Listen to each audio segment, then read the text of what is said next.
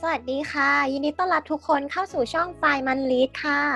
ค่ะ เป็นช่องที่จะมาแนะนำหนังสือที่น่าสนใจทุกวันจันทร์และวันศุกร์นะคะ โดยวันจันทร์ของเรานะคะ จะเป็นตีมหนังสือเกี่ยวกับธุรกิจ การลงทุนการเงิน เพิ่มเติมไฟในการทำงานต้นสัปดาห์ค่ะ ค่ะ แล้วก็จะปิดท้ายด้วยหนังสือที่ช่วยผ่อนคลายจิตใจในช่วงวันศุกร์ก่อนหยุดสุดสัปดาห์นะคะ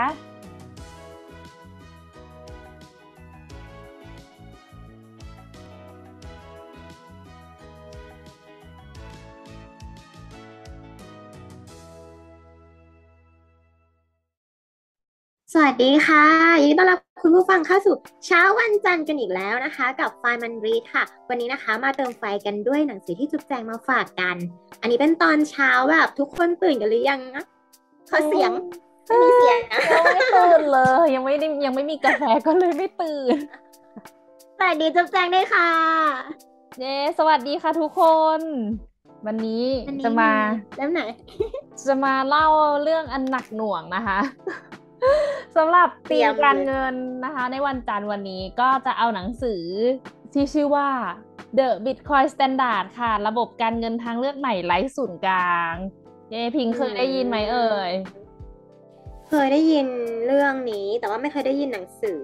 เออ เล่มนี้ก็คือถ้าสมมติว่าเป็นยังไงเป็นเป็น FC อาจารย์ตั้มนะคะ ก็คืออาจารย์พิริยะสัมพันธลักษณ์นะคะ ทุกคนจะต้องมีไว้ติดบ้านแน่นอนพิง ก็คือเล่มนี้เนี่ยอืม เขียนโดยคุณไซฟิดีนแอมมัส ไม่รู้อ่านชื่อถูกไหมนะคะ แต่ว่าเรียบเรียงโดยอาจารย์พิริยะสัมพันธลักษณ์และคุณพีรพัฒน์หานคงแก้ว คุณพีรพัฒน์นี่เขาเขียนอีกเล่มด้วยนะพิง ชื่อ DeFi Farming 101 เส้นทางสู่การเป็นชาวนาดิจิตอลก็คือถ้าอ่านบิตคอยอืมบิตคอยจบเนาะแล้วก็แบบอินกับอันนี้แล้วอยากแบบรู้ว่าอันเนี้ยไปทำอะไรต่อได้บ้าง นอกจากบิตคอยมีอะไรอีกไปทำอะไรได้อีกน่ะ ไปเล่มนั้นต่อได้เลย แต่แต่ว่าวันนี้เราขาจะยของจะขายเล่มไหนบ้างเนี่ย แต่ว่าวันนี้วันนี้เราจะมาพูดเกี่ยวกับบิตคอยซึ่งเล่มหนามากพิงค์มี 499 หน้า 500 หน้าก็บอกมาเถอะเฮ้ยเออมันหนามันหนาเหมือนกัน แล้วก็ราคาอยู่ขอที่ขอไปเตรียมกาแฟก่อนได้ไหมเอามาเลยจ้ะราคาอยู่ที่สามร้อยสี่สิบห้าบาท ก็สี่แบบตีไปห้าร้อยหน้าสามร้อยสี่สิบห้าบาทก็ว่าคุ้มอยู่นะ ไม่แพง โอ้แต่หนามากหนุนนอนสบาย ไม่ใช่นะอะโอเคเราก็อ่านมาแล้วแหละก็คือหนุนมาแล้ว เอ้ย ก็คือเล่มนี้ซื้อมาจาก C1 Book นะพอดีตอนนั้นแบบเหมือนเหมือนอาจารย์ตั้มเพิ่งออกมาเลย แล้วทุกคนก็แบบไปแย่งชิงซื้อ เรานี่ก็ไปแย่งชิงมาเหมือนกัน ที่ C1 Book แล้อาวก็จารย์ดังนะอาจารย์ดังเลยใช่ก็เป็นกองดองของเราที่อะวันนี้เราได้หยิบมาอ่านแล้ว ก็คือต้องบอกว่าถ้าทุกคนได้ตามฟังคลิปต่างๆ ของอาจารย์ตั้มอยู่แล้วอะในเล่มนี้ก็คือสิ่งที่อาจารย์พร่ำสอนมาตลอดเลยนะ ก็คือว่า ถ้าแบบตรงนั้นจำได้ตรงนี้ก็คือเหมือนกันมาก ๆเลยอะทีนี้มาดูกันว่าในเล่มนี้เขาพูดถึงอะไรบ้างนะพิงค์หลักๆ เลยอะอือฮึเขาก็จะเล่าเออแน่นอนว่าเกี่ยวกับบิตคอยเล่าเกี่ยวกับบิตคอยแหละ แต่ว่าก่อนจะเล่าถึงบิตคอยเขาก็จะพูดถึงเงินก่อน ว่าในอดีตเงินเนี่ยมีรูปแบบไหนบ้าง เงินตารัฐบาลเป็นอย่างไร แบบเป็นตามเป็นประวัติศาสตร์เลยนะพิงค์ถ้าพิงค์ชอบประวัติศาสตร์การเงินเล่มนี้ก็คือต้องมีไว้ติดบ้านอะแล้วก็พูดนี่คืถึองเหตุผลโอ้แล้วก็ว่าทำแบบไมต้องไปขอกาแฟ ก็คือปวดหัวเลยนะคะ เออเรียนประวัติศาสตร์การเงินกัน เออแล้วก็พูดถึงระบบการสื่อสารระบบทุนนิยมเนาะเงินที่มั่นคง เงินดิจิตอลแล้วก็ กล่าวมาถึงบิตคอยแล้วว่าบิตคอยคืออะไรมีประโยชน์อย่างไร แล้วก็บทสุดท้ายเล่มนี้นะ ก็จะเป็นเหมือน Q&A เกี่ยวกับบิตคอยยังไงก็ในบทสุดท้ายอันนี้ถ้าทุกคนอยากรู้เพิ่มเติมยังไงไปหามาตามนะเขาตอบละเอียดและดีมากทีนี้วันนี้ตุ๊กแจงก็กะว่าจะมาเล่าคร่าวๆว่าเงินคืออะไรแล้วบิตคอยน์เนี่ยมันสอดคล้องกับคำว่าแบบเงินที่ดีหรือ hard money ยังไงละกัน จริงๆ เล่มนี้รายละเอียดตรงประวัติศาสตร์คือเยอะมากเลยพิง ถ้าพิงค์ชอบอะ ซื้อมาอ่านเองมันจะแบบสนุกกว่าเยอะเลย เขาคิดว่าเขาอาจจะไม่สามารถเล่าได้อย่างแบบละเอียดครบทุกมุมมากพอ ก็เลยจะเอาแค่คอนเซปต์ของเงินนะคะ วันนี้คือต้องออกตัวว่าไม่ได้เชี่ยวชาญเรื่องเงิน หรือว่าเรียนจบทางด้านเศรษฐศาสตร์นะ ก็กะว่าจะมาเล่าตามมุมมองของชาวบ้านตาดำๆคนหนึง ที่อยากรู้ที่อยากรู้ ใช่แบบ เอ้ยเราไม่ได้เชี่ยวชาญทางด้านนี้ แต่เราแบบเอออยากรู้ เพราะเราอ่านมาแล้วเราเข้าใจว่ายังไงก็จะมาเล่าแบบเป็นภาษาชาวบ้านให้ฟังนะคะอะเล่มนี้เนี่ยเขาก็จะเล่าเกี่ยวกับเงินก่อนว่า เออเงินแต่ก่อนอะเราใช้เงินแบบไหนบ้างพิงแน่นอนมันต้องไม่ใช่เป็นแบงค์สิบยี่สิบแบงค์ร้อยแบบเนี้ยแต่ก่อนอะเวลาเราดูละครย้อนยุคอะเอาอีกแล้วอะไรก็ละครเขาดูนะเขาดู เออใช่ป่ะจะเป็นอะไรบ้างอะแบบ เออเปลือกหอยไปขนาดนั้นเลยลูกปัดอย่างเงี้ย หรือว่าหินเฮ้ยไอ้พวกนั้นมันยังเป็นเงินได้เลยอะพิงเออแล้วชอบมากเลยตอนเด็กๆเนี่ยใช่ไหมไปทะเลก็เก็บเก็บมานึกว่าจะใช้ได้เปลือกหอย เก็บไว้ดูคนเดียวเออเอาทำไมอันนั้นมันยังเป็นเงินได้เลยทำไมตอนนี้เราไม่เอาแบบเปลือกหอยมาเป็นเงิน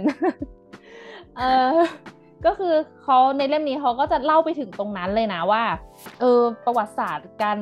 เงินแต่ก่อนเงินอะเป็นพวกเหล่านั้นแหละ แล้วแล้วมันหายไปเพราะอะไร ทีนี้เราก็ย้อนกลับมาดูกันก่อนว่าเออทีเนี้ยจริงๆอะเงินอะไม่จำเป็นก็ได้ ถ้าสมมติว่าระบบเศรษฐกิจมันไม่ได้ซับซ้อนมาก เช่นให้นึกถึงแบบ เราอยู่ต่างจังหวัด บ้านอยู่ไกลๆใกล้ ๆ กันแม้แบบอะคนนึงหาปลาได้ อีกคนเกี่ยวข้าวมาได้ แล้วเราเอาปลากับข้าวมาแลกกันใช่ป่ะอันนี้เงินก็ไม่จำเป็นไม่เห็นต้องมีเลยไม่ต้องไม่ต้องมีเปลือกหอยท้ายขอทายอินนะคะ มีหนังสือยูโทเปียนะคะ ที่บอกว่าเกี่ยวกับการแลกหมูแลกหมากกันข้างบ้านค่ะ ไม่ต้องใช้ตังค์ไปหาอ่านได้คุยแต่ละต้องไปตามแล้ว เออใช่แต่ก่อนแบบ เอ้ยเขาไม่เห็นต้องมีเงินก็ได้พิง ไม่ต้องมีเปลือกหอย ไม่ต้องมีลูกปัดเออพิงเอาเอาปลามาแลกกับหมูของเขาไหมแต่ทีนี้นะแต่ว่าแบบยากอะใช่จะบอกว่าคือถ้าระบบเศรษฐกิจไม่ได้ซับซ้อนมากอะเออเราทำแบบนั้นได้ แต่จริง ๆ ในปัจจุบันเนี้ยมันค่อนข้างซับซ้อนแล้วมันใหญ่มาก แปลว่าเราไม่สามารถเอาข้าวมาแลกปลาแบบนั้นได้แล้ว เนื่องจากระบบมันใหญ่ขึ้น ฉะนั้นมันจะติดปัญหาอยู่ 3 ข้อพิง ก็คือข้อหนึ่งจะเป็นปัญหาความต้องการในเชิงความสอดคล้องเชิงขนาดและปริมาณ เช่น สมมติว่า สมมติว่าเขาเป็นคนสร้างบ้านเขาทำบ้านได้อะพิง แล้วพิงเป็นช่างทำรองเท้า พิงจะเอารองเท้ามาแลกบ้านพิงต้องเอากี่คู่มาแลกกับเขา แล้วเขาก็ไม่ได้ต้องการเยอะขนาดนั้นเป้าอะ เออเหมือนตีมูลค่าของมันไม่เท่ากันละ เริ่มตีไม่เท่ากันละ แล้วความต้องการไม่เท่ากันด้วยพิงอาจจะอยากได้บ้านหนึ่งหลัง แล้วเขาก็อยากจะได้แค่รองเท้าหนึ่งคู่ แต่แต่พิงอาจจะต้องให้เขาสักร้อยคู่เพื่อบ้านหนึ่งหลัง หรืออะไรอย่างเงี้ย ซึ่งเขาไม่ได้ต้องการอะฉะนั้นมันจะเป็นความต้องการมันจะเป็นปัญหานี้แหละ เออ แปลว่ามันต้องมีอะไรมาเป็นตรงกลางหรือเปล่าเนาะส่วนข้อสองจะเป็นเรื่องช่วงเวลา เช่นสมมติว่าพิงเป็นชาวไร่ ชาวสวนชาวอะไรดีสมมติพิงขายแอปเปิล สมมติอะเขาขายเขาขายรถละกันน่ะ แล้วพิงจะเอาแอปเปิลมาแลกรถอะ แล้วแอปเปิลพิงอาจจะอยู่ได้กี่วันสมมติพิงเอาแอปเปิลมาร้อยลูกเพื่อแลกกับรถกับเขาแล้วเขาได้แอปเปิลของพิงมา แต่มันมีอายุกี่วันวะเดี๋ยวมันจะเน่าสูญสลายแล้วเออมันก็คงจะแบบเออมาแลกกันไม่ได้เนาะและอีกข้อหนึ่งที่สำคัญเหมือนกันก็คือสถานที่สมมติบ้านพิงอยู่เชียงใหม่บ้านเขาอยู่กรุงเทพแล้วแบบ เขาอยากขายบ้านที่กรุงเทพไปซื้อบ้านที่เชียงใหม่พิงอะ แล้วแบบมันเป็นเรื่องของสถานที่แล้วมันอยู่ไกลกันอะ มันจะมาแลกเขาอยากได้บ้านหลังนั้นของพิงแต่มันอยู่เชียงใหม่อะ หรืออะไรอย่างเงี้ย มันมันก็แบบแลกกันไม่ได้ใช่ไหมฉะนั้นมันจะติดปัญหาสามข้อเนี้ยแหละที่แบบเราไม่สามารถใช้วิธีแบบในอดีตได้เลย ดังนั้นเราต้องหา การแลกเปลี่ยนทางอ้อมพิง มันเรียกว่า indirect exchange ก็คือ หาอะไรมาเป็นตัวกลางในการแลกเปลี่ยน หรือเราเราจะเรียกไอตัวกลางนั้นว่า medium of exchange อย่างเช่นที่เขาเกิดไปตอนแรก medium of exchange เริ่มต้นก็คือ ลูกปัดหินเปลือกหอยเหรียญโลหะต่างๆ จนปัจจุบันที่เราใช้มันก็คือเงินตาของรัฐบาลใช่ไหมคือในเล่มเขาก็จะบอกว่าอีตัว medium of exchange นะจะเห็นว่าเริ่มต้นตั้งแต่หินเลยเนาะ ก็คือมันไม่ได้มีหลักเกณฑ์อะไรหรอกนะ ว่าจะมาเป็น medium of exchange ได้หรือไม่ได้ เพราะว่าที่ผ่านมาเราก็เคยใช้มาหลายอย่างมากในอดีต แต่ทีนี้อันที่มันจะอยู่รอดแคล้วคลาดปลอดภัยได้อย่างน้อยมันต้องผ่านมันต้องแบบผ่านไอ้ปัญหาสามข้อที่เขาเล่าให้พิงไปก่อนได้อะแล้วสิ่งที่สำคัญที่สุดที่มันควรจะต้องผ่านไปได้เลยก็คือเวลาพิง คือถ้าสมถ้าถ้าไอตัวที่เราใช้เป็นตัวกลางในการแลกเปลี่ยนสิ่งของอะหรือเงินหรือลูกปัดเนี่ย มันสามารถอยู่แบบรักษามูลค่าภายในตัวข้ามผ่านการเวลาได้อะมันถึงจะเป็นแหล่งเก็บเก็บเงินของเราที่ดีได้นั่นเองพิง ให้นึกถึงอย่างนี้ละกันอะอย่างเงินทุกวันนี้ที่เราใช้หนึ่งร้อยบาท เมื่อตอนเราอายุสองขวบกับหนึ่งร้อยบาทที่เราอายุเท่านี้มันซื้อของได้น้อยลงเนาะอืมอืมอืมเออ มันอาจจะเป็นอ่า มีเดียมออกออฟเอ็กชแนนที่แบบไม่ดีหรือเปล่านะอันนี้อันนี้ อันนี้เราแต่ทุกคนพิจารณาอืมอ่า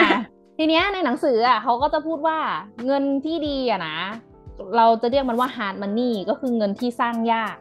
คือคำในหนังสืออืมมันจะพูดถึงเงินสองประเภทก็คือ easy ง่ายๆใช่ป่ะ easy money ก็คือเงินที่สร้างง่าย แล้วก็ hard money ก็คือเงินที่สร้างยาก ทีนี้สร้างยากมันคำนวณมาจากอะไร โอ้โห ยากเลยปวดหัวตั้งแต่เช้าวันจันทร์นะพิงค์อืม เออเขาว่าคำนวณมาจาก stock to flow เคยเคยได้ยิน stock to flow ไหมถ้าสมมติว่าพิงค์มาอืมเทรดบิตคอยปีที่แล้ว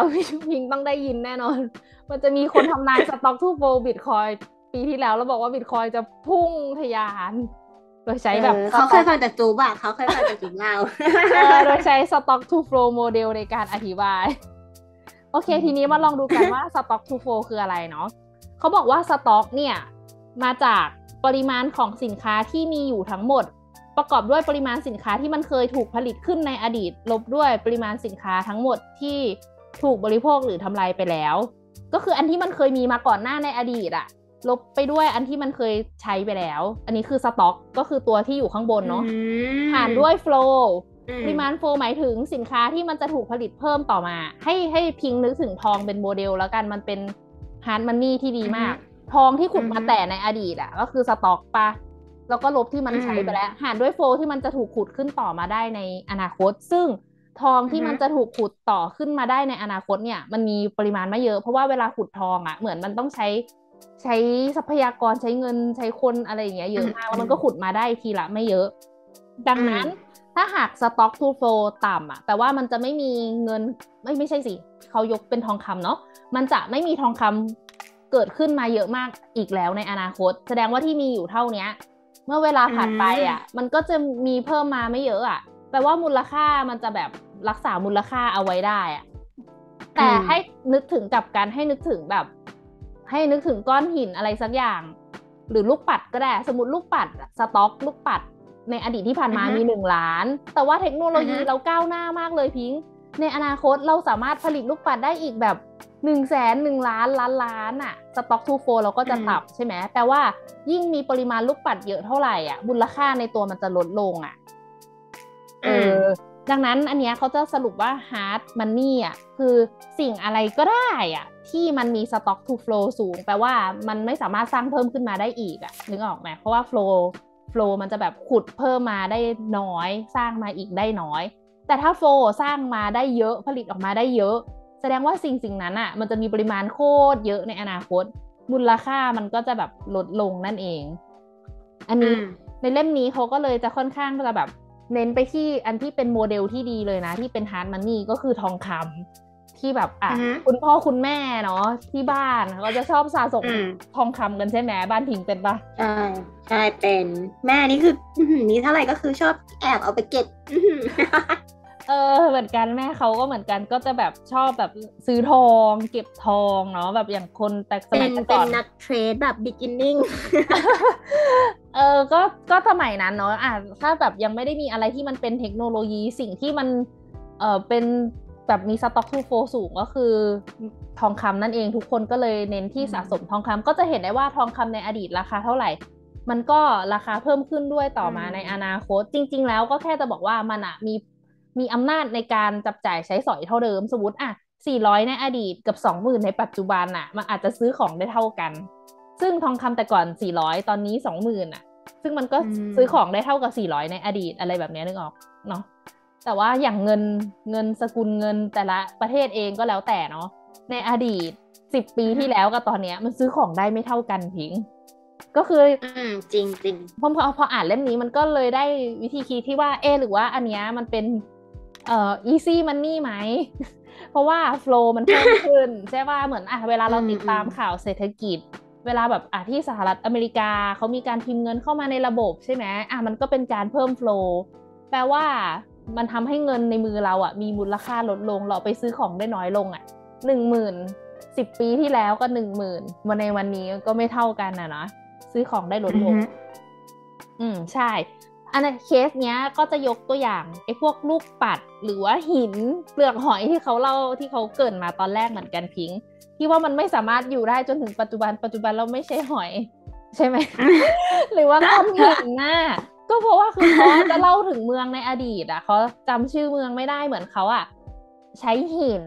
เสร็จแล้วทีเนี้ยเขาก็ใช้กันอยู่แค่นั้นอะ แสดงว่าอุปทานสิ่งที่มันมีอยู่ในนั้นอะมันมีจำกัดแค่นั้นอะมันก็ใช้ได้ในระดับหนึ่งอยู่อืมอยู่ในระยะเวลาหนึ่งเลยพิงค์แต่ต่อมามันอือฮึมีคนต่างต่างแดนอะ คนต่างชาติคนประเทศอื่นเข้ามาในเกาะนั้นในประเทศนั้นอะ แล้วเขาเห็นว่าเฮ้ยที่เนี่ยเขาใช้ก้อนหินพวกเนี้ย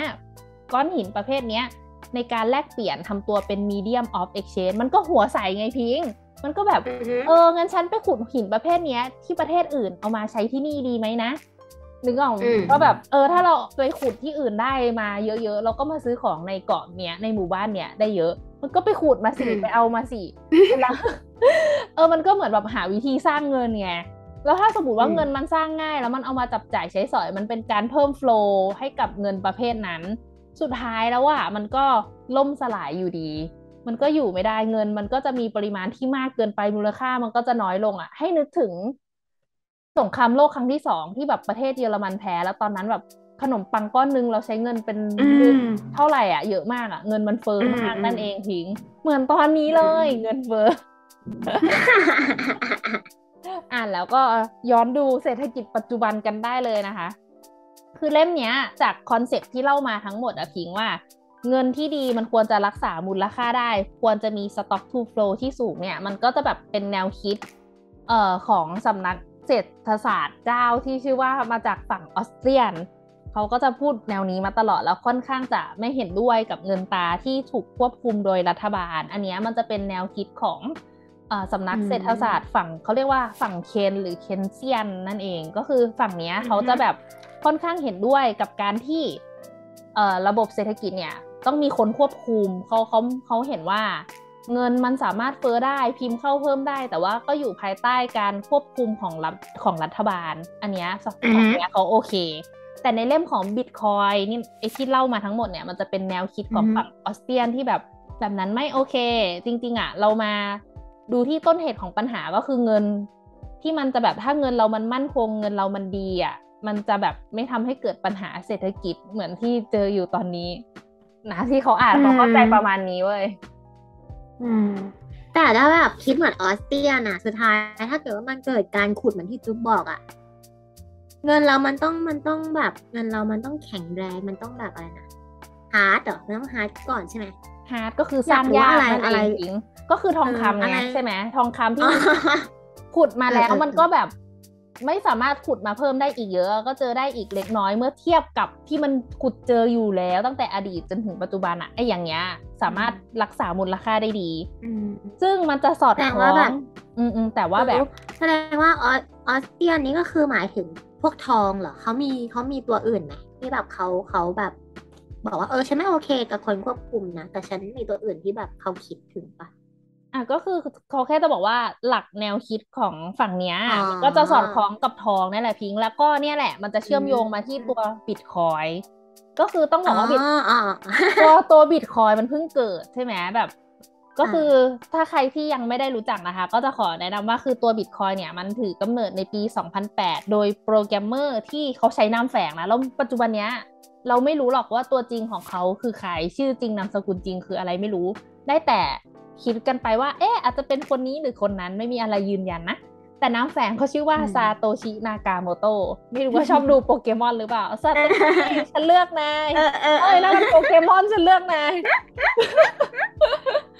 โอเคนั่นแหละ คือเขาอะเป็นโปรแกรมเมอร์ที่สร้างระบบเงินสดอิเล็กทรอนิกส์ในลักษณะบุคคลถึงบุคคล ไอตัวบิตคอยเนี่ยแหละ มันเป็นเอ่อเงินสดอิเล็กทรอนิกส์ที่แบบเขาเรียกว่า peer to peer ก็คือส่งบุคคลถึงบุคคลได้โดยไม่ต้องผ่านตัวกลาง คือไม่ต้องเชื่อใจในบุคคลที่สามไม่ต้องมีคนกลางในการจดบัญชีให้ คืออย่างสมมติอะเราโอนพร้อมเพย์ทุกวันนี้ใช่ไหมเออมันก็จะผ่านอืมธนาคาร แสดงว่าเราต้องเชื่อใจอืมธนาคารเราว่าจะเป็นคนดีมีศีลธรรม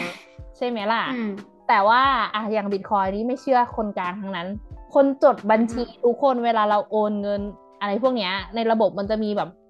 คนที่เป็นคนขุดอะโหนดต่างๆนี่แหละ เออเขาก็จะแบบอือฮึจดแล้วมันก็จะจดพร้อมกันหลายคนที่มันเป็นโหนด ดังนั้นมันมันสามารถดูได้มันมันโกงโกหกไม่ได้ ก็คือ อันเนี้ยก็คือเขาทำมาเพื่อที่จะแบบไม่ต้องมีคนกลาง เพราะว่าเขาไม่เชื่อไม่เชื่อใจคนกลาง ธนาคารหรือรัฐบาลอะไรแบบนี้แหละพิมก็เลยมีสิ่งนี้ ฟังฟังดูแล้วมันเหมือนกับว่าเป็นเพื่ออะไรเป็นค่าเงินหรือเป็นหน่วยเงินเพื่ออะไรวะเป็นเงินเป็นเงินใช่ไหมเงินสดอิเล็เป็กนเงินทรอนิที่ดี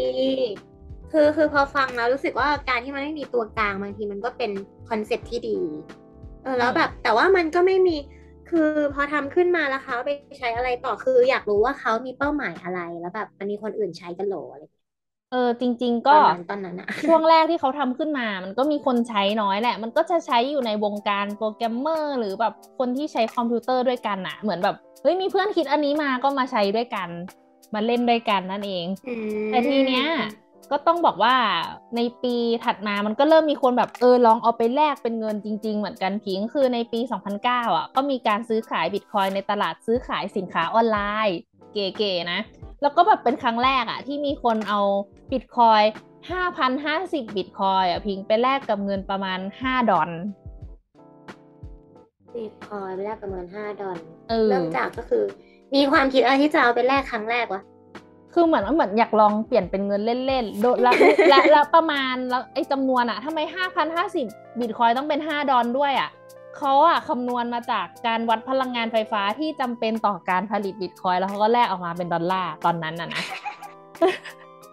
ดูสนุกดีก็ดูเก๋ๆเนาะอ๋อนี่ไงต้นทุนเออของการขุดเงินการสร้างเงิน อะเขาก็แลกออกมาพิง แล้วทีเนี้ยมันเป็นจุดเริ่มต้นไงมันก็แบบเอ้ยมันก็แลกเป็นดอลลาร์ได้หรอหรืออย่างอื่นได้หรอเขาต่อมาในปี 2010 เขาก็มีการซื้อขายเกิดขึ้นโดยใช้บิตคอย มันมันมันเป็นวันมันจะมีวันพิซซ่าที่แบบซื้อขายโดยบิตคอยด้วยนะเขาจำวันไม่ได้ในปี 2010นี่แหละ ก็จะมีการแลก10,000บิตคอยซื้อพิซซ่าได้สองถาด ในราคา 25 ดอลแล้วเขาก็แบบเอ้ยเออว่ะมาแทนเป็นเงินได้เหมือนกันแฮะอะไรเงี้ยเขาก็เริ่มแบบมีคนเข้ามามากขึ้น Market Cap ของ Bitcoin มันก็แบบมากขึ้นนั่นเอง มันก็เลยแบบน่าสนใจ ตอนแรกนี้น่าจะไม่คิดว่าจะเป็นวงกว้างปะหรือว่าแบบว่าตั้งใจอยู่แหละ ให้แบบมีคนนิยมมากขึ้นอะไรเงี้ย จริงๆอะซาโตชิน่าจะตั้งใจทำมาเพื่อเป็นในในที่เขาอ่านเนาะเขาคิดว่ามันน่าเขาจะทำมาเพื่อเป็นแบบ hard money อะเป็นเงินที่มันขุดได้ยากเพราะว่าพิงต้องบอกว่าการบิตคอยอะซาโตชิเป็นคนสร้างขึ้นมาเนาะแต่ว่าคนที่ขุดบิตคอยมันคือเหมือนคนโหลดโหลดตัว เซิร์ฟเวอร์อะ แล้วก็แบบ run โปรแกรมเพื่อขุดบิตคอยอะ ถ้าเล่าเชิงเทคโนโลยีแบบลึกๆละเอียดอะ ก็จะขอไม่พูดเยอะนะพิงเพราะเขาเองอะ ไม่ได้สามารถอธิบายได้อย่างลึกซึ้ง แต่เขารู้แค่ว่า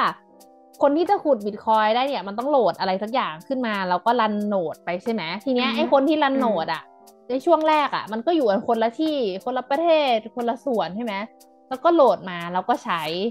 แล้วทีเนี้ย ตัวซาโตชิอะเขาก็คิดไว้ตั้งแต่แรกแล้วว่าไอการขุดบิตคอยแบบเนี้ยเขาจะกำหนดให้ปีแรกขุดขึ้นมาได้เท่านี้ แล้วทุกๆสี่ปีจะขุดลงได้ครึ่งหนึ่งอะเขาเรียกว่าฮาร์วิ่งแปลว่าอะไรพิงค์แปลว่าการขุดอะมันจะเจอได้น้อยลงในอนาคต แปลว่า stock to flow อะมันจะมี flow ที่ต่ำลง ต่อไปในอนาคตอืมจะขุดแค่ไหนก็เหอะ flow มันจะต่ำลงเว้ยดังนั้นอือสฮึต็อกที่มันขุดมาในปีแรกปีสองปีแรกมันจะเยอะมากเลยสต็อกมันจะเยอะมาก แล้ว flow ก็จะลดลงดังนั้น stock to flow จะสูง ดังนั้นมันดูสอดคล้องกับ hard money ของเล่มเนี้ยที่มันพยายามสื่อมาตั้งแต่หน้าแรก ๆ เลยแหละ แล้วก็ไอไอตัวบิตคอยเนี่ย พอจะบอกว่าปัจจุบันเนี้ยมันขุดมากี่ล้านเหรียญแล้วพิงรู้ป่ะอืม ประมาณสิบเก้าหรือยี่สิบนี่แหละ แต่มันอะ fix อืมเอาไว้ว่าจะมีทั้งหมดแค่ยี่สิบเอ็ดล้านเหรียญพิงแปลว่าอะไรสมมติสมมติตอนเนี้ยสิบเก้ามันเหลืออีกนิดนึงมันจะยี่สิบเอ็ดแล้วปะคุณพระ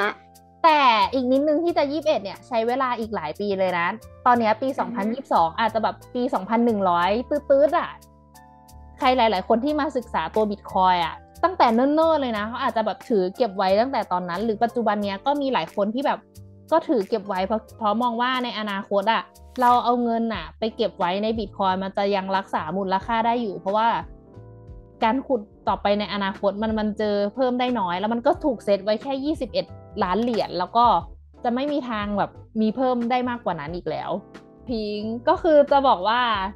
ดังนั้นบิตคอยเนี่ยก็เลยเป็นอันที่สอดคล้องกับแนวคิดวิธีคิดของเงินที่มั่นคง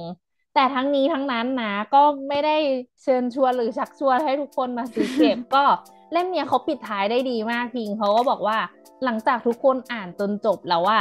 สิ่งที่อยากให้ทำอย่างแรกไม่ใช่ไปซื้อบิตคอยแต่อยากให้ไปลงทุนเวลาในการศึกษามันให้เข้าใจลึกซึ้งมากกว่านี้ แล้วก็ให้เราไปตัดสินใจเองว่าเราอะอยากจะซื้อตัวนี้จะลงทุนหรือเก็บน้ำผักน้ำแรงที่เราทำงานมาพิง กับสิ่งสิ่งนี้ไหมยังไงก็ให้ไปหาศึกษาเพิ่มก่อน เล่มนี้เหมือนแค่เล่าพื้นฐานความเป็นมาแล้ว ความเข้าใจเบื้องต้นเท่านั้นเองเออแทรกนิดนึงว่าคือเขาอะรู้จักบิตคอยอะจากจุ๊บเพราะว่าเราอะรู้จักกันตั้งแต่สมัยแรกที่ทำงานเนาะแล้วเราก็พูดเรื่องการเก็บเงินอะไรอย่างงี้กันเนาะแล้วสุดท้ายก็คือจุ๊บก็พามารู้จักบิตคอยแล้วแบบตอนฟังเนี่ยก็รู้สึกว่ามันคือสกุลเงินอะไรวะทำไมมันยากก็จะมีคำถามกับจุ๊บเยอะแยะมากมายเรารู้สึกว่าแบบว่า เราควรออมมันไหมอะไรเงี้ย ซึ่งเหมือนที่จุ๊บบอกว่าคือคนที่จะเริ่มต้นซื้อบิตคอยเนี่ยคนที่จะแบบศึกษากับมันก่อน เพราะว่าเขารู้สึกว่าการที่เขาฟังจุ๊บเล่า แล้วก็แบบได้ดูผ่านๆได้ศึกษามาเบื้องต้นจริง ๆอะก็คือรู้สึกว่ามันยังมีอีกหลายเรื่องที่มันลึกมากแล้วก็พวกความเสี่ยงอะไรเงี้ยคือเรายังต้องคำนึงถึงมันในการที่จะถืออีกอะเนาะคือในมุมเขาที่แบบพอเข้ามาในนี้มาสักพักหนึ่งอะ เขารู้สึกว่าเรื่องเรื่องพวก cryptocurrency bitcoin และคริปโตเคอเรนซีเนี่ย มันเป็นเรื่องของสองเรื่องที่เราต้องมีความรู้ก็คือเศรษฐศาสตร์กับเทคโนโลยี ซึ่งอ๋อเราไม่ได้จบด้านนี้มาเลยพี่เออก็แบบเออมันเป็นเรื่องที่ต้องใช้เวลาในการศึกษาประมาณนึงเหมือนกันเลย บางทีเราเข้าใจแล้วอะ เราก็ไม่ได้เข้าใจลึกซึ้งมากอะ มันก็เลยทำให้แบบยังวนเวียนอยู่ในนี้เหมือนแบบ เอ๊ะอันนี้มันก็ดูน่าสนใจดูมีโอกาสเนาะแต่เราก็ยังรู้สึกว่าเอ้ยมันยังต้องเข้าใจอะไรเพิ่มเติมอีกอะมันต้องไปหามาอ่านเพิ่มเข้าใจเพิ่มเหมือนแบบ นอกจากพื้นฐานของบิตคอยที่แบบมันยังคงมีอยู่แล้วต้องไปศึกษาเพิ่มเนี่ยเราต้องตามข่าวทุกวันนี้ให้ทันอีกในโลกของคริปโตฉันรู้สึกว่าเราต้องแบบอัปเดตกับแต่งสมองเยอะมากในหนึ่งวันเงี้ยคือโลกมันไปไวมากนะปัจจุบัน ในโลกคริปโตอะ หมุนเร็วมาก ข่าวมีทุกวันตามเท่าไหร่ก็ไม่หมด นั่นแหละ แต่ว่าแต่ว่าจริง ๆ อยากจะบอกว่าอ่าพวกคริปโตขอขอเรียกเหรียญอื่นๆ เป็นพวกคริปโตเคอเรนซีหรือ altcoin เนาะ alternative coin อันนี้ก็จะแบบข่าวเยอะมากอะไรเยอะมากเลย แต่ก็อยากจะบอกว่าถ้าในส่วนของบิตคอยเองอะข อให้เข้ามาแบบเหมือนเรามาเข้าใจ concept อะ มันไม่ได้ต้องตามข่าวอะไรเยอะเลยนะ อันนี้มันจะเป็นเหรียญที่มีนโยบายทางการเงินที่ชัดเจนที่แบบ มันจะมีทั้งหมด 21 ล้านเหรียญเท่านั้น แล้วก็มันจะเวลาขุดขึ้นมาจะลดลงทุกๆ 4 ปีอะ มี concept ประมาณเท่านี้เลย มันจะแบบแต่ราคาที่ขึ้นลงน่ะ เพราะว่าเรื่องของเศรษฐกิจนั่นแหละ อันนี้ก็ต้องแบบถ้าเราเก็งกำไรอะเราอาจจะต้องเน้นตามหน่อย แต่ถ้าเราเข้าใจ concept แล้วสมมติพิงไปศึกษาเทคโนโลยีมันแล้วพิงว่า อันเนี้ยพิงว่าวางใจมันได้ หรือเราอยากจะ bet กับมันอะ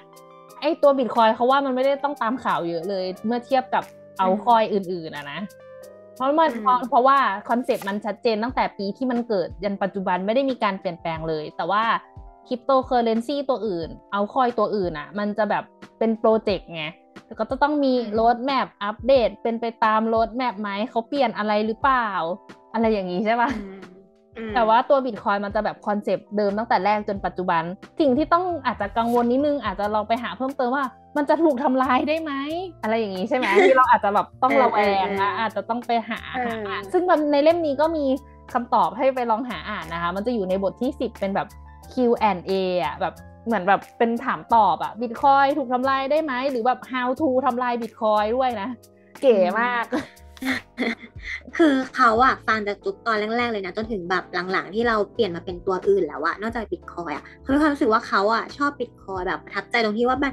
ไม่รู้ว่าใครเป็นคนคิดจริงๆมันที่จะบอกว่ามันดีตรงที่ว่าแบบมันไม่รู้ว่าใครใช่ที่เขาพยายามไม่เปิดเผยตัวตน เพราะว่าเป็นคอนเซปต์แบบว่า อย่างเงินในปัจจุบันเนี้ยมันจะมีตัวกลางคือคือเหมือน medium of exchange ไหน อะไรก็ตามที่มันมีตัวกลางอะ่ะ แล้วสมมติมีคนที่มีอำนาจเยอะเขาอยากจะเข้ามาควบคุมอะเขาก็แค่มาคุมคนกลางคนเดียวเขาก็จะคอนโทรลได้หมดแล้วใช่ไหมแต่อย่างบิตคอยพอไม่มีคนกลางปุ๊บเอาแล้วเขาจะไปไปบังคับใครล่ะหรือเขาจะไปสั่งใครให้หยุดนะใช่ใช่หยุดให้ขายมันมันทำไม่ได้อะ มันเลยดูแบบเออโอ้เก๋เก๋ เหมือนตัดปัจจัยที่ส่งผลต่อมูลค่าเงินแบบเออตัดปัจจัยในการที่ไม่มีใครมาควบคุมได้แน่นอนแล้ว ทุกอย่างโหนดกระจายไปทั่ว ไม่มีคนกลางอืมใครทำใครสร้างก็ไม่รู้รู้แต่นามแฝง จะมีคนสืบจนเจอเปล่าวะเอออยากรู้เหมือนกันแต่ในใจคือไม่ควรออกมา ถ้าออกมามันจะผิด concept แล้วเดี๋ยวมันจะเละเทะไปหมด ต้องอย่างเงี้ยถูกต้องแล้ว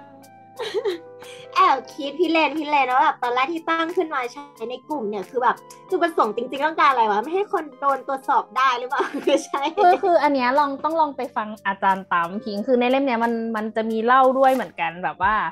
จริง ๆ อะ ตั้งแต่สมัยที่เอ่อระบบเศรษฐกิจอะ แต่ก่อนอะเขาจะยึดที่แบบอิงกับทองคำอะเป็นระบบทองคำ มันมันก็จะยังเป็นระบบที่แบบเงินมันฮาร์ดมันนี่มันโอเคอยู่ แต่พอหลังจากนั้นมันถูกเปลี่ยนไม่อิงกับทองคำแล้วอะมันก็จะทำให้แบบเอ่อมันเป็นเหมือนเป็น easy money แล้วอะมันจะทำให้แบบเงินอืมมูลค่ามันค่อยๆ ลดลงเรื่อยๆ มันก็จะมีกลุ่มคนไม่เห็นด้วยแหละพิง แล้วเขาก็พยายามพัฒนาเทคโนโลยีหรือทำหลาย ๆ อย่างมาเหมือนกันอะแต่ว่ามันไม่สำเร็จพิง หลาย ๆ อันมันมันตาย เพราะว่ามันมีศูนย์กลาง มันมีเซิร์ฟเวอร์เดียว มันมีมันมี center อะพิง สมมุติพิงเป็นรัฐบาลอะแล้วเห็นคนจะมาทำเงินแข่งกับพิงอะแล้วมันมีเซิร์ฟเวอร์เดียวอยู่ตึกนั้นอะอืมพิงไปอุ้มมันอืมพิงไม่สั่งจริงมันอ้าวก็จบแล้วโครงการนั้นก็ตุย เออ อันนี้เขาก็เลยแบบ คือจริง ๆ อันเนี้ย มันเป็นอันหลังๆที่เขาพัฒนามาเนาะ เพราะว่าก่อนหน้ามันก็มีอย่างที่เล่าอย่างอื่นก่อนอะจนสุดท้ายมันมาจังหวะมันมาโปเชได้อันเนี้ยที่แบบ เออ ไม่มีคนกลางด้วยมัน ไม่ต้องเชื่อใจบุคคลที่สามแล้วมันก็สามารถแบบเป็นอ่าระบบเงินสดอิเล็กทรอนิกส์แบบบุคคลถึงบุคคลได้เลยอะ peer to peer อย่างที่บอกอะพิงได้ แล้วมันก็พยายามอือฮึพิสูจน์ตัวเองมาประมาณกี่ปีแล้วเนี่ยสิบกว่าปี แต่ก็ยังอายุอืมน้อยนะ เมื่อเทียบกับเอ่ออมทองคำหรืออะไรก็แล้วแต่ ก็เหมือนว่าแต่เรารู้จักมันมาไม่นานเนอะเหมือนรู้สึกรู้สึกว่ารู้จักมันมาไม่นานคือสำหรับเขาอะเขาเคยได้ยินข่าวเนี่ย ตั้งแต่สมัยเราจบใหม่ ๆ แต่ตอนนั้นไม่สนใจอือฮึเลยเว้ยในใจแบบอะไรก็ไม่รู้อือฮึดูไกลตัว ตอนนั้นฟังพอดแคสต์มันนี่โค้ดแล้วก็แบบอือฮึเขาพูดถึงบิตคอยก็คืออะไรวะไม่รู้ดูไกลตัวจังเลยแล้วก็แบบไม่ได้สนใจ เออจนกระทั่งมาปีที่แล้วอะเหมือนเหมือนแบบว่า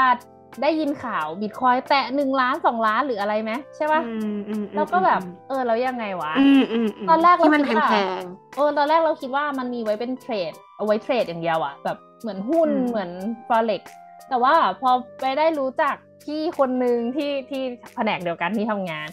เขาก็บอกว่า เออมันทำอย่างอื่นได้ด้วยนะ มันไปทำฟาร์มได้ด้วย เอาไปฝากแล้วได้ตังค์อุ้ยได้เปอร์เซ็นต์เยอะกว่าเงินฝากออมทรัพย์อีกนี่แบบ เออแล้วก็เลยเหมือนเริ่มเข้ามาศึกษาเพิ่มเติมเห็นว่า เออมันทำอะไรได้แบบเยอะแยะกว่าที่คิดไม่ได้เป็นเทรดอย่างเดียว เพราะว่าเขาเขาเทรดไม่โอเคมาก ๆ เลยพี่นึกออกแล้วเขานึกออกว่าว่าช่วงแรกๆที่เราเริ่มหาวิธีกันว่าเราจะทำ อาชีพที่สองกันยังไงแบบทำอะไรถึงจะได้ตังค์เพิ่มอะเราก็จะแบบสุดท้ายเราก็มารู้จักอันนี้เนาะมารู้จักจากแบบอ๋อหนทางที่จะทำเงิน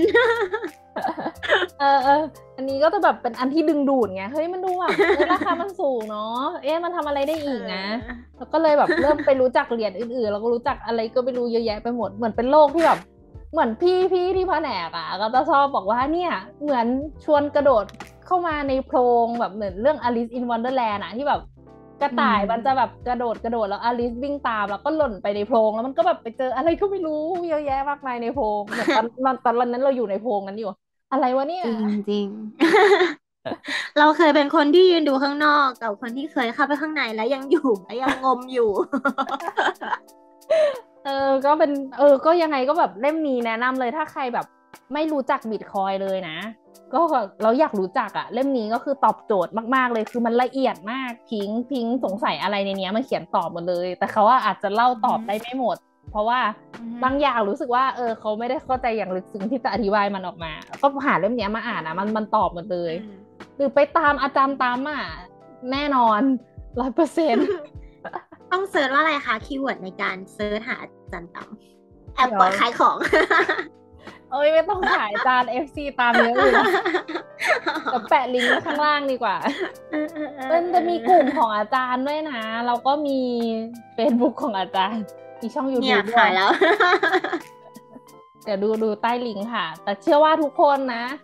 หลาย ๆ คนที่มาตามในนี้ของเราน่าจะแบบเป็น FC อาจารย์ปั๊มกันอยู่แล้วอืมแต่ว่า ถ้าใครตามมาจากอ่าชอบหนังสืออ่านหนังสือไม่เคยรู้จักอะไรเกี่ยวกับตัวคริปโตเคอเรนซีมาก่อนก็เดี๋ยวมากดใต้ใต้ลิงก์อันนี้ได้นะคะ โอเค วันนี้เขารู้สึกว่าได้ความรู้ในเรื่องบิตคอยมากขึ้นกว่าเดิมจากที่เคยฟังจุบเล่าแล้ว แล้วก็จากที่เคยฟังมาเองแล้วอะไรเงี้ยก็แล้วก็ได้รู้ภาพรวมของหนังสือเล่มนี้ว่ามันมีความน่าสนใจที่จะไปหามาอ่านเพิ่ม คือมีความรู้สึกว่าพอฟังแล้วอะคือเขาเรียนเคยเรียนวิชาเศรษฐศาสตร์เหมือนที่เราเคยเรียนกันมาเนาะว่าแบบจริงๆแล้วเป็นคนที่อินกับเรื่องหอยเบี้ยอะไรพวกเนี้ยเนาะก็จะฟังช่วงแรกๆอะรู้เรื่องนิดนึง แต่พอหลังๆอะเริ่มต้องคิดว่าเฮ้ยฉันยังไม่ไม่แบบไม่กระจ่าฉันต้องไปหาเพิ่มอะไรเงี้ยก็มีความคิดว่าเออต้องศึกษามากยิ่งขึ้น แต่ว่าเล่มเนี้ยที่เหมือนที่จุ๊บบอกว่า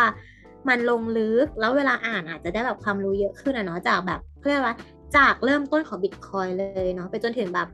แบบอะไรนะ พัฒนาการของมันอะไรเงี้ยเขารู้สึกว่ามันน่าจะเป็นหนังสือเล่มที่ดีที่ตอบโจทย์กับคนที่อยากจะศึกษาบิตคอยตั้งแต่เริ่มต้นไปจนถึงแบบอ่านทุกวันสะสมความรู้ไปเรื่อยๆเนี่ยก็คือเขาว่ามันใช้ได้เดี๋ยวต้องไปหามาอ่านบ้างละโอ้ยแต่ไม่แพงนะแบบรู้สึกว่าคุ้มค่ากับถ้าอ่านแล้วได้ความรู้จริงอืม เหมือนมันแทรกหลักการอย่างแบบ ไม่ได้ไม่ได้เป็นการมาเล่าเรื่องเฉยๆแต่คืออิงแบบอิงเนื้อหาข้อมูลอะไรพวกนี้เลยอะก็คือรู้สึกว่าน่าจะคุ้มค่ากับการซื้อมาอ่านคุ้มมาก ถ้าไม่เออซื้อบิตคอยเออตัวนี้จะตกรถนะคะ ไม่ใช่แล้วไม่ใช่เหมือนชี้ชวนกันลงทุนล้อเล่นค่ะลองไปลองไปหามาอ่าน แต่แต่ถ้าคุณผู้ฟังไม่เคยแบบเริ่มต้นกับวงการนี้เลยจะบอกว่ามันใหม่มาก แล้วก็มันยังมีอีกหลายขั้นตอนมากที่นอกจากเรามีความรู้ของมันแล้วอะเรายังสมมติถ้าเราจะลงทุนจริงๆ เรายังต้องไปศึกษาพวกแอปพลิเคชันต่างๆ หรือว่าแบบพวก wallet ต่างๆ ที่เขาใช้เป็นตัวการในการซื้อเงินผ่านถ่ายโอนผ่านเอ่อแอปต่างๆอะเนาะก็ยังมีอีกเยอะมากที่เรายังต้องเรียนรู้ใช่สิ่ก็งคือสำเรื่คัอญงนี้เออสิ่งสำคัญอะก็คือ จะเก็บยังไงให้มันปลอดภัยด้วย เพราะว่าคิดว่าหลายคนน่าจะแบบอืมเห็นข่าวโดนแฮกโดนอะไรอย่างเงี้ยอืมโดนหลอกใช่เยอะมากยังไงต้องเล่มนี้แบบ เออ น่าจะเป็นเบื้องต้นได้ให้คุณผู้ฟังที่ไม่เคยเริ่มต้นนะเนาะแต่อีกอีกอีกเรื่องที่ยังต้องหาอีกเยอะก็คือต้องไปรู้จักกับมันก่อน แล้วก็ค่อยกระเถิบไปเป็น step step ว่าแบบเออรู้จักมันแล้วเรารู้จักมันดีแค่ไหน สมมติบางคนเนี่ย สะสมทองมาทั้งชีวิตอะ แต่ว่าแบบฉันต้องเปลี่ยนมาสะสมดิจิตอลแล้วฉันจะไว้ใจได้ไงเหมือนสมมติว่าอะดูง่าย ๆ ก็คือแบบแม่เขาก็จะไม่อินกับเรื่องที่แบบเป็นเงินที่เราจับต้องไม่ได้ เหมือนถ้าทองคำอะเราซื้อแล้วมันอยู่ที่เราใช่ปะเราก็จะรู้สึกว่าเฮ้ยเรามีอยู่กับเรานะ แต่สมมติวันหนึ่งเหมือนกับมันเคยมีข่าวพวกเงินในบัญชีหายไปอย่างเงี้ยเออมันก็ต้องเป็นเรื่องอีกอะว่าแบบเงินมันไม่ได้อยู่กับเรานะ แล้วถ้ามันหายไปวันหนึ่งเราจะทำยังไงอะไรเงี้ย ซึ่งแบบอันนั้นแหละมันทำให้คนที่แบบอยู่ในยุคที่แบบ ไม่ได้โตมาเหมือนเราโตมาตอนนี้เนาะในยุคเก่าๆอะไรเงี้ยก็คือแบบยังคงอินกับเรื่องที่มันเป็นทรัพย์สินที่จับต้องได้ มากกว่า แล้วพอโลกมันพัฒนามาไกลประมาณเนี้ยก็ยังต้องอาศัยความรู้ที่ต้องหาเพิ่มเติมมากยิ่งขึ้นในการที่เขาจะรู้เกี่ยวกับเงินดิจิตอลใหม่ ๆ ที่มันผุดขึ้นมาในสังคมเนาะ ก็แบบสามารถที่จะเริ่มต้นอ่านจากเล่มนี้ก็ได้ เพราะว่าน่าจะเข้าถึงได้ง่ายที่สุด สมมติว่าบ้านบ้านเราไม่ได้อินกับเรื่องอินเทอร์เน็ต ก็อาจจะอ่านจากหนังสือเนี่ยก็คือเป็นความรู้ได้เลยใช่เขาคิดประมาณนั้นก็เป็นหนังสือที่น่าสนใจแล้วก็ราคาไม่แพงนะคะ โอเค วันนี้ก็คือเริ่มหนักหัวปวดหัเดี๋วยวต้อแล้งวไปทำงาน คือเหมือนกับว่าต้องตั้งใจฟังมาก เพื่อที่จะแบบฟังจุ๊กแกให้ได้ความรู้ แล้วก็แบบเป็นเนื้อหาที่แบบว่าเออต้องตั้งใจว่าเออสต็อกโฟยังไงอะไร Stock ส่วนคำ flow ยังไงสต็อกโฟโอเคเออโอเค ฝากเล่มนี้ไว้ในเอ่อความสนใจของผู้ฟังนะคะ แล้วก็ สามารถพูดคุยกับเราได้ที่คอมเมนต์ด้านล่างเหมือนเดิมหรือว่าตามช่องทางต่างๆ ที่เราได้แปะเอาไว้นะคะ แล้วก็วันนี้พิงค์กับจุ๊บแจนะคะ ต้องขอลาไปก่อนเพราะว่าต้องไปทำงานแล้วค่ะสำหรับวันนี้ก็คือสวัสดีค่ะ สวัสดีค่ะ บ๊ายบายค่ะ หากเพื่อนๆชอบหนังสือที่เราแนะนำนะคะ ฝากกดไลค์ กด Subscribe และกดกระดิ่งแจ้งเตือนได้เลยค่ะ นอกจากนี้ทุกคนยังสามารถติดตามพวกเราได้ที่ Twitter ไฟมันรีดและ Discord ไฟมันรีด มีลิงก์อยู่ที่ด้านล่างเลยนะคะ ขอบคุณที่ติดตามค่ะ